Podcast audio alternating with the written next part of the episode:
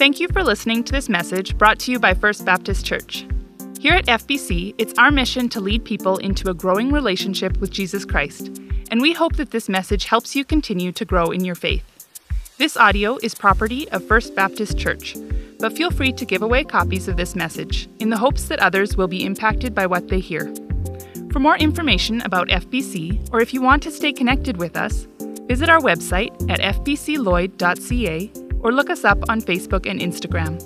Thanks and enjoy the latest from FBC. We're, we are in the Gospel of Mark, and we are trudging through learning all of these different things that Mark has for us in his Gospel. And, and uh, today we're coming to a section, and we're going to be starting in chapter 7, verse 24, and we're going to go through to chapter 8, verse 10. And this is a, is a really interesting section. Um, Jesus heads for the region of Tyre. And we need to understand this morning that that's not just merely anecdotal. Uh, it's not just sort of a, a, passing note that Mark makes, but that has some significance. And his readers would have recognized what that meant, and they would have been beginning to process what's going on in terms of the region that, that uh, Jesus and his disciples have headed to. Um, the, the region of Tyre was Gentile. It was a solidly Gentile territory. And so, according to uh, historian Josephus, um, that region were notoriously opposed to the Jewish people. Uh, and, and they were bitter enemies of the Jewish people. And it worked both ways. It wasn't just that they were upset with the Jewish people or that the Jewish people were upset with them. They, they were enemies. They knew each other and they weren't excited about each other. And so Mark's readers would have recognized that fact and they would have been interpreting the events that Mark is writing about within that context. They would have been processing everything that's going on with that as a backdrop in the back of their mind. And so we need to be aware of that this morning because, first of all, in regard to these specific events, then it's that fact speaks into what's going on here specifically. But secondly, we need to understand that background because overall, and the overall, the overarching message that Mark has for us as we hit this section of his, of his gospel, we need to have that backdrop as well because Mark does have an overarching message beyond just these specific events. So we're going to take a look at those things today. We're going to start with the specific events, then we're going to come back and take a look at that overarching message. But before we do, would you join me once more in praying and just asking God to come and speak to us as we engage with Him this morning? Father, today, I pray that you would be here and that you would work in our midst. And Lord, not just in our midst, I pray that you would work in each of us individually, that you would come and that you would speak to us, that you would help us to hear from you today. That as we follow Mark, as he writes about the work of your Son, God, this morning, that that would come alive for us, that it wouldn't just be words on a page, that it wouldn't just be events that we read about, but that we would actually step into the, that context ourselves and that we would understand it from that context ourselves and that it would make a difference for us here and now today as well. And not just for ourselves, Lord, but for also for our community, for the world around us. That we would be a testimony for you as we understand what you've done for us even better. So I ask these things now. I pray these things in your Son's name. And I ask them for his sake and his sake alone. Amen.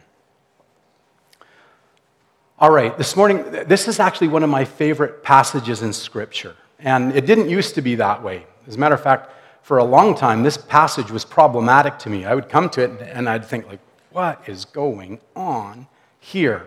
It, it, it was difficult to understand. You'd read it and like, wow, that, that doesn't make sense. I don't think that's where I see Jesus going. Like, doesn't seem to be in character here. And, and, and what's he really driving at? And what's going on? Primarily, the problem I had was it, was it seems so derogatory. Like, Jesus comes out and he's so pejorative in his, in his treatment of this woman. And, like, how does that work exactly? Like, I mean, that's not how Jesus is supposed to be. And then what's even more perplexing is that he starts off being so difficult with her. And then by the end, he's so impressed with her and he, and he dispatches her saying, you know, way to go. So, how, how does that all work? So I'd come to this passage and I'd kind of just skip by it. I'd, I'd, I'd read it, scratch my head a little bit, and keep going on. Let's get on with the, the healing of the deaf and mute man. That, that works for me. Now we're back in familiar ter- territory. I can, I can deal with that a lot better. But as we dig into this just a little bit, just even just a little bit, all of a sudden the clouds part and we begin to see what Jesus is up to and, and how intentional he is. How, how focused he is on ministry and in, in meeting people and understanding them and having them understand him. And so I've come to love this passage. And we're going to pick it up this morning in Mark chapter 7, verse 24. We're just going to read 24, 25, and 26 to begin with. There it says Jesus left that place and went to the vicinity of Tyre. He entered a house and did not want anyone to know it. We've heard that before, haven't we? Trying to, trying to have just a little bit of a break. So he comes in, he doesn't want anyone to know it. Yet he could not keep his presence secret again. In fact, as soon as she heard about him, a woman whose little daughter was possessed by an impure spirit came and fell at his feet. The woman was a Greek, born in Syrian Phoenicia. She begged Jesus to drive the demon out of her daughter. Okay, so as, as we come to this this morning, we need to understand and recognize a few things. First of all, we need to know that this lady has absolutely no standing whatsoever from a Jewish perspective. That as she comes to Jesus, she has absolutely no reason to be approaching him. First of all, she's a woman, which was a problem in a male dominated society and culture. Not only is she a woman, she's a Greek, a Gentile. So she's a Gentile woman, which is like double jeopardy, two strikes. And then, thirdly, strike number three, we find out that she's a Syrian Phoenician, which was an area that was particularly loathsome to the Jewish people. The, the Jewish people reviled these people, they, was, they were not friendly. And it was vice versa, it was, it was, it was reciprocated. These people didn't like the Jewish people either. So they went head to head. They butted heads all the time. Now, this wouldn't have been unknown to the, to the lady. It's not like this was news to her or that she was oblivious to what was going on. She would have recognized that for her to approach a male Jew would have been offensive. That would have been a problem. And in so much as that was the fact, she would have recognized then that her approaching him might actually be contrary, defeating, a risk to her objective. She's coming to him, wanting him to heal her daughter, and yet in approaching him, that she might be risking exactly what she's coming to him for. At the very same time, she would have recognized that from her culture, that she's outside the lines. People would have been looking at her and going like, what, do, what are you doing? What are you doing falling at the feet of a Jew? What's up with that? Where's your head?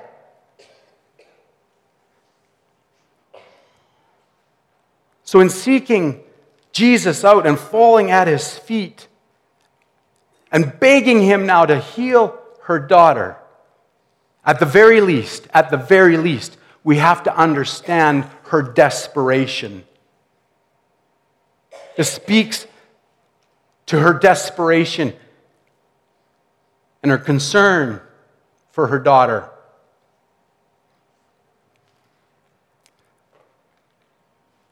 But I think it points to a whole lot more than just desperation. We just read, we've seen over and over how Jesus' reputation by this point was preceding him everywhere he went. And it's the same here. He arrives and he's looking to keep it all quiet, but he can't. His reputation precedes him, and people are coming. And this woman is among them. They were well informed about what he was doing. They were well informed about what he could do. And they wanted to see. And this lady wanted to see him. She wanted an audience with him. And so she comes. And very shortly, we're going to see what I think is evidence of the fact that she had done her homework. She had studied, she had honed up a little bit on this Jesus guy and what he was all about and what he was capable of. And not only had she done some research, I think she'd arrived at some conclusions about who she believed that he was. Because what follows now is this verbal jousting match, if you will. It's short, but it's pithy. There's this conversational repartee that happens between Jesus and this lady. And to understand it, we need to be aware of a, few, of, a, of a, couple of things in particular. First, we need to understand that the Jews often referred to themselves as the children of Israel or the children of God. So when Jesus references here the children, we need to understand that he's referencing the Jews. And secondly, we need to understand this that dogs were generally regarded by both Jew and Gentile as dirty animals. They, they were not man's best friend, they were unclean, loathsome little creatures. They ran around, they ate garbage in the streets. They would even feed on corpses and things like that. They were unclean and to be avoided. And so to refer to somebody as a dog was, was horribly derogatory. There's lots of evidence of teaching in Jewish circles where they would refer to the Gentiles as dogs, unclean people people to be reviled, and vice versa. That the Jews were loathsome people, like dogs, to be reviled. So, as this woman comes begging him for help, Jesus responds with this seemingly harsh word for her. Verse 27 says, he says to her, remember, she's, she's begging at his feet. She looks down, he looks down at her and he says, First let the children eat all they want. For it is not right to take the children's bread and toss it to the dogs. What Jesus just said to her would not have been lost on that lady. It wouldn't have gone over her head, it wouldn't have flown by. She wouldn't have looked at him and kind of went, huh? Like maybe you and I do today as we read this passage. What's up with that? I don't know. That, that wouldn't be the case. She knew what had happened. She recognized that Jesus was pointing to the priority of the Jews. And she would have caught the fact that he had just referred to her as a dog. And at that point, she could have turned and walked away, right? Wouldn't we? If we'd come to this Jesus guy and we were hoping that he might intervene in our world in some way, and he refers to us and says, No, no, no, no, wait a second. You, you don't get this stuff first. You, you're a dog.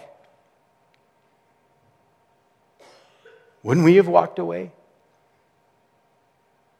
I think most of us would have. We would have hung our heads, turned around, and walked away and said to ourselves, Well, if that's all he's about, well, forget it. If, he, if he's going to refer to me as a dog, well, then whatever. Dude, I'm out of here. But she doesn't.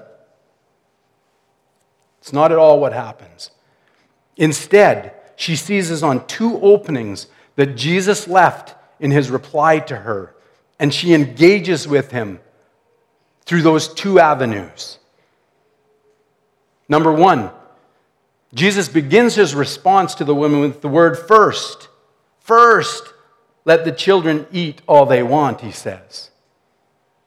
And she recognizes, therefore, that he hasn't just indicated to her that there is only food for the Jews, but rather that he has a plan by which he's feeding them. That she's not excluded, but that there's just a priority order that he's going through in bringing them the nourishment and the sustenance that they need. Second, she picks up on the fact that the word that Jesus uses for dog in this instance doesn't refer specifically to the ones out on the street running around eating garbage, but rather to dogs that are often generally understood to be pets, that live within the context of a home.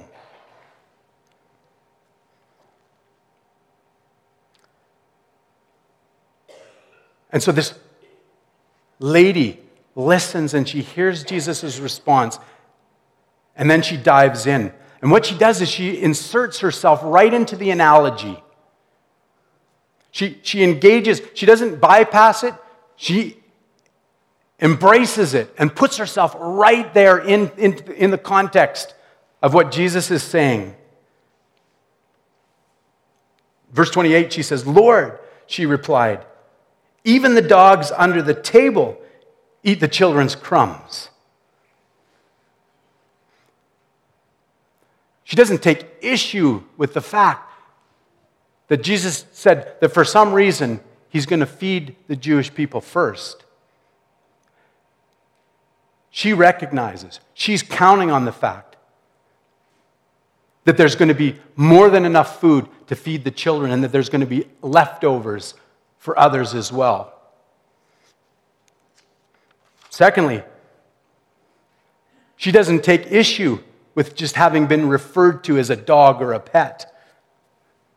In fact, she's confident that in the right home with the right master, there will be more than enough.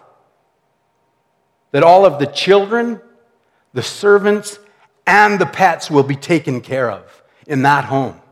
With the right master, everyone is going to be looked after. There won't be anyone that goes without, that's left hungry. And so she engages with them. She says, Let me eat of the crumbs. And Jesus turns to her Verse 29. And he says, And then he told her, For such a reply, you may go. The demon has left your daughter, past tense. She went home and found her child lying on the bed, and the demon was gone. A few weeks ago, we were talking about the parable of the sower and the soils. And Jesus began that parable by saying to the people, Listen, if you have ears, hear what I'm about to say. And he goes on to explain that the key to discovering the secret of the kingdom of God is in engaging with me. As we engage with Jesus, then we discover the secret of the kingdom of God. And here we see that play out in spades. It's the first time that someone is actually engaged with Jesus in the parable, has sought to understand, has put herself in that position, and engaged with Jesus to understand and to have him speak into her world. She listened to what he said. She engaged with him in what he said. And she discovered right in front of her the secret of the kingdom of God Jesus Himself. How often is it that you and I come to God with a request? But we've predetermined what we want Him to say, what we want, him, want to hear back from Him. We've come with the request. And we've also come with the answer. Here, God, this is what you need to do now. And when we hear the response from God, or when we don't hear the response from God, immediately the way that we want it, we turn and we walk away.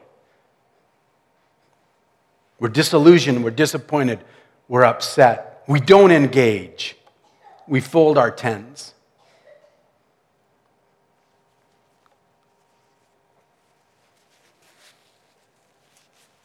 This lady serves as a prime example for us of what Christ is looking for from each of us our relationship with Him, where we engage with Him, where we hear Him, where we respond to Him, and where He can do things in our lives according to the way that He wants to do things for His purposes and His pleasure by His power and for our good.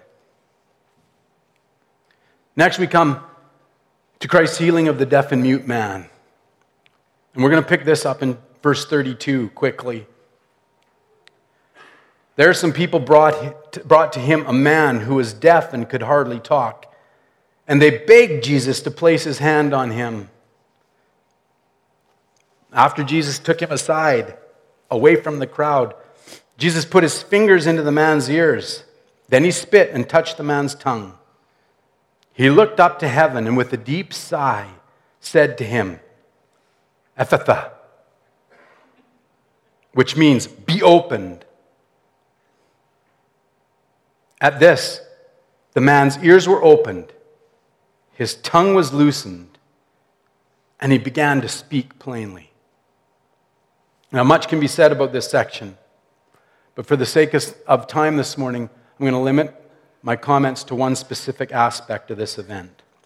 In verse 32, the Greek word that is translated here as could hardly talk is the same word that is used in Isaiah 35.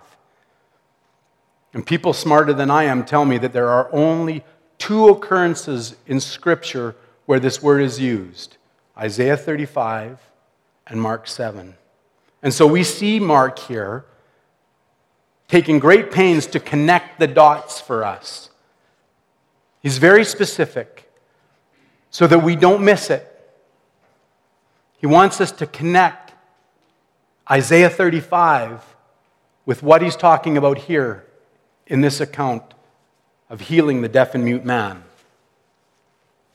Isaiah 35 follows a number of God's judgments. God is pronouncing his judgments on regions. One of which is Tyre, actually, as you go back and read. So he's pronouncing judgment, he's pronouncing judgment and pronouncing judgment. And then he comes, we come to, to Isaiah 35, and the focus shifts.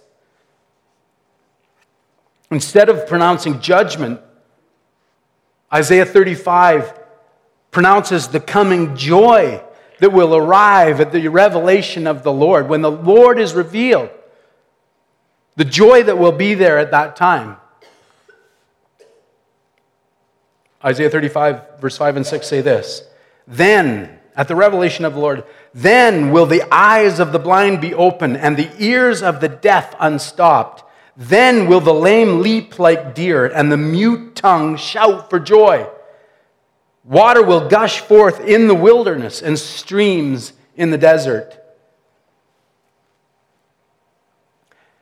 In connecting this miracle so directly with Isaiah 35, Mark is making sure that we don't miss the fulfillment of prophecy in Jesus. Don't miss it. From the, from the outset of his gospel, from the very first line, Mark is proclaiming the fact that Jesus Christ is the Son of God and he's presenting his argument for us to weigh this evidence and go, yes, we believe as well, this is the Messiah. This is the prophesied one. And so he comes along and he points to Jesus' fulfillment of the prophecy here in Isaiah 35. The one that is going to make the deaf hear, the one that is going to make the mute be able to talk, is here. Here he is. He's just done it. Don't miss it. Jesus is the Messiah. He's the Son of God.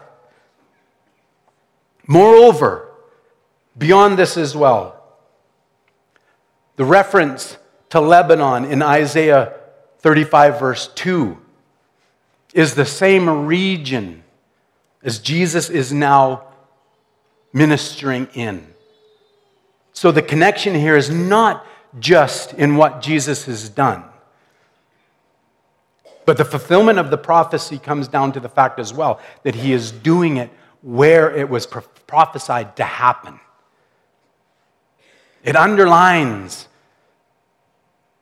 Christ's miracle by the fact of where he is doing it. Moving on quickly. Mark chapter 8, verses 1 to 10, give us the story, the account of the feeding of the 4,000 this time. Now, as with the feeding of the 5,000, here again there are many parallels with the exodus of the children of, Israel out of Egypt, with God's provision for them in the desert. Here again, this takes place in a remote region, a wilderness area, even maybe more remote than the area where the feeding of the, of the 5,000 had been. Here again, Jesus miraculously provides for the people, just as God had done back in the Old Testament. Here again, as with the manna and the quail, there was an abundance, an overabundance, more than the people needed. And here again, there's more than, than is necessary there's leftovers. And just as God had demonstrated his compassion to the people in leading them out of the bondage of the Egyptians, Jesus demonstrates his compassion for the people here as well, as he provides for them and cares for them. The parallels between what God was doing then and what Jesus is doing now are strongly drawn again by Mark, begging the question do you see who it is that we're dealing with? Do you recognize who Jesus is really? Do you understand? He's the Son of God. He's the Messiah. He's the prophesied one. But this time, there's a significant difference between the feeding of the 5,000 and the feeding of the 4,000 here. Because this time, this miracle happens in Gentile territory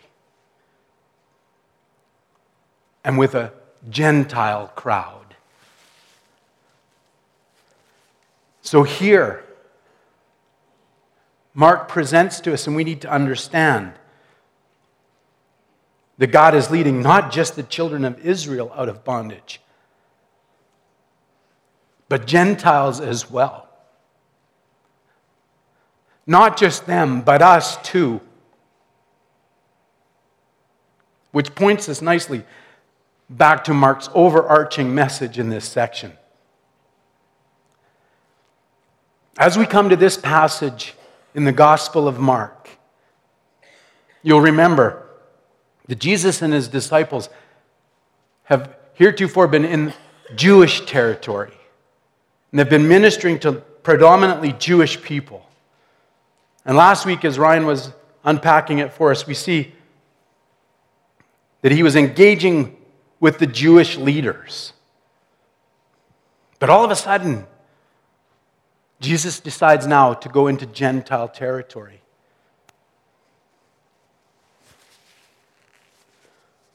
This would have been a mind blow, a complete mind blow to Gentiles and Jews alike.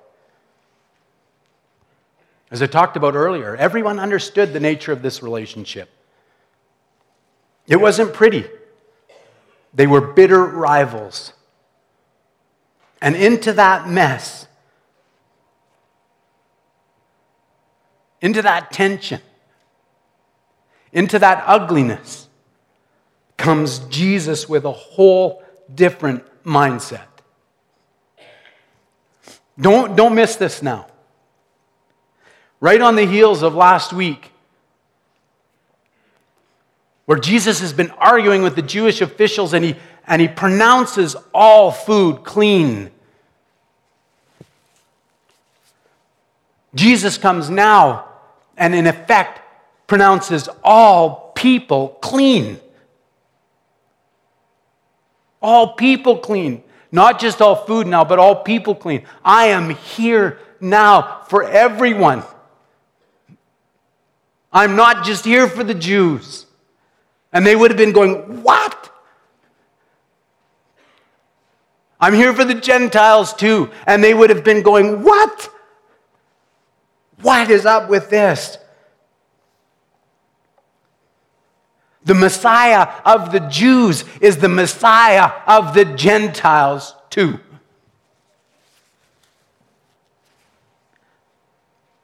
And we come to this and we read it and we go, Yeah, yay, Jesus, right? This is awesome. God is good. He's for everybody. But, but, but wait a minute, not quite so fast. Because as Jesus demonstrates, that all people are clean. At the very same time, he is calling you and I out. Just as he was with the Jewish leaders and calling them out about unclean and clean food, saying, I declare all food clean. And he, he, he calls out their religiosity, like Ryan unpacked for us last week. Now Jesus comes along and says, all people are clean. But as he does so, he calls you and I out. Who is it that we revile today? We say, Yo, yay, Jesus. Go, God. But in our hearts, where are we at today? Who is it that we revile? Is it Muslims? dirty dogs? Is it natives? They want anything to do with that. Is it teenagers? Is it seniors? Is it New Democrats? Is it liberals? Is it conservatives? Don't want anything to do with them. Whatever happens to them, they, they, got, they, they deserve what's coming.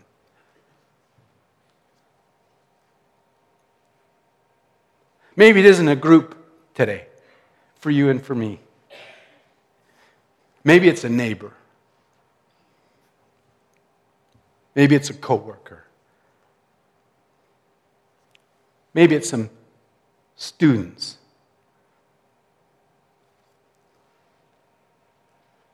Maybe it's your ex.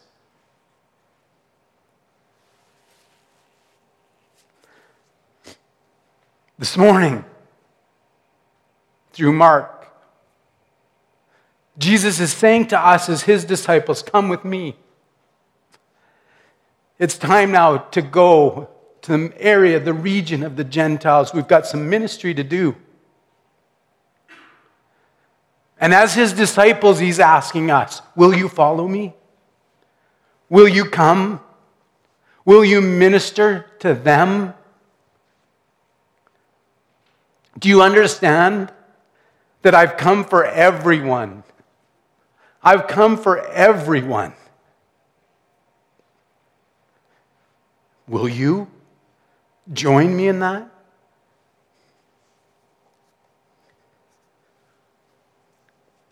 It doesn't come naturally. At least it doesn't for me. And so, over and over, I need to learn to think in and engage with God and ask Him to change my heart so that I can have that same compassion that He has for all people. So that in the course of my day, as He leads me into new territory, out of my culture, out of the territory of the ones that I love, and into a different part of my world, I need to learn to go with Him. I need to learn to love like He loves and have that compassion. I need to be reminded day by day that the mission that God calls me to, the reason that I'm here, is not a political cause. It's not a cultural cause. It's a spiritual cause.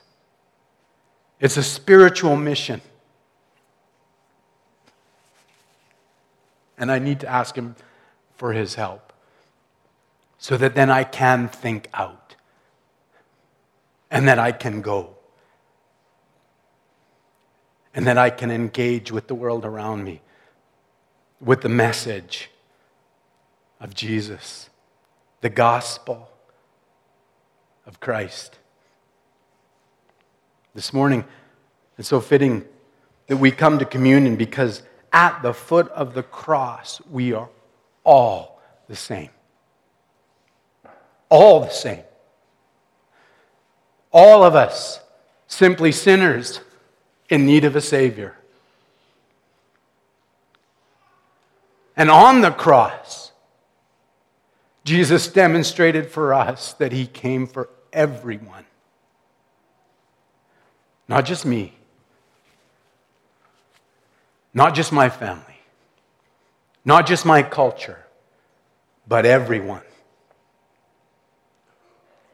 Such is the sacrifice. Let's pray. Father, once more this morning, come before you. Thank you for your word to us through Mark.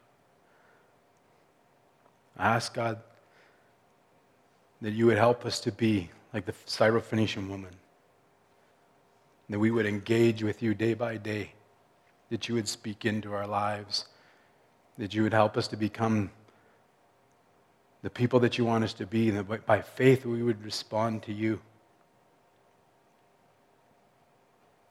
Lord, thank you for the gift of your Son. Jesus, thank you for your willingness to come and sacrifice yourself on our behalf, that we might have this opportunity to know God, to know you, and to be used by you to help others come to that same point. I pray, God, that today, as we've heard from you, that you would make us different people again. Day by day, changing us over and over, refining us so that we would be like Jesus.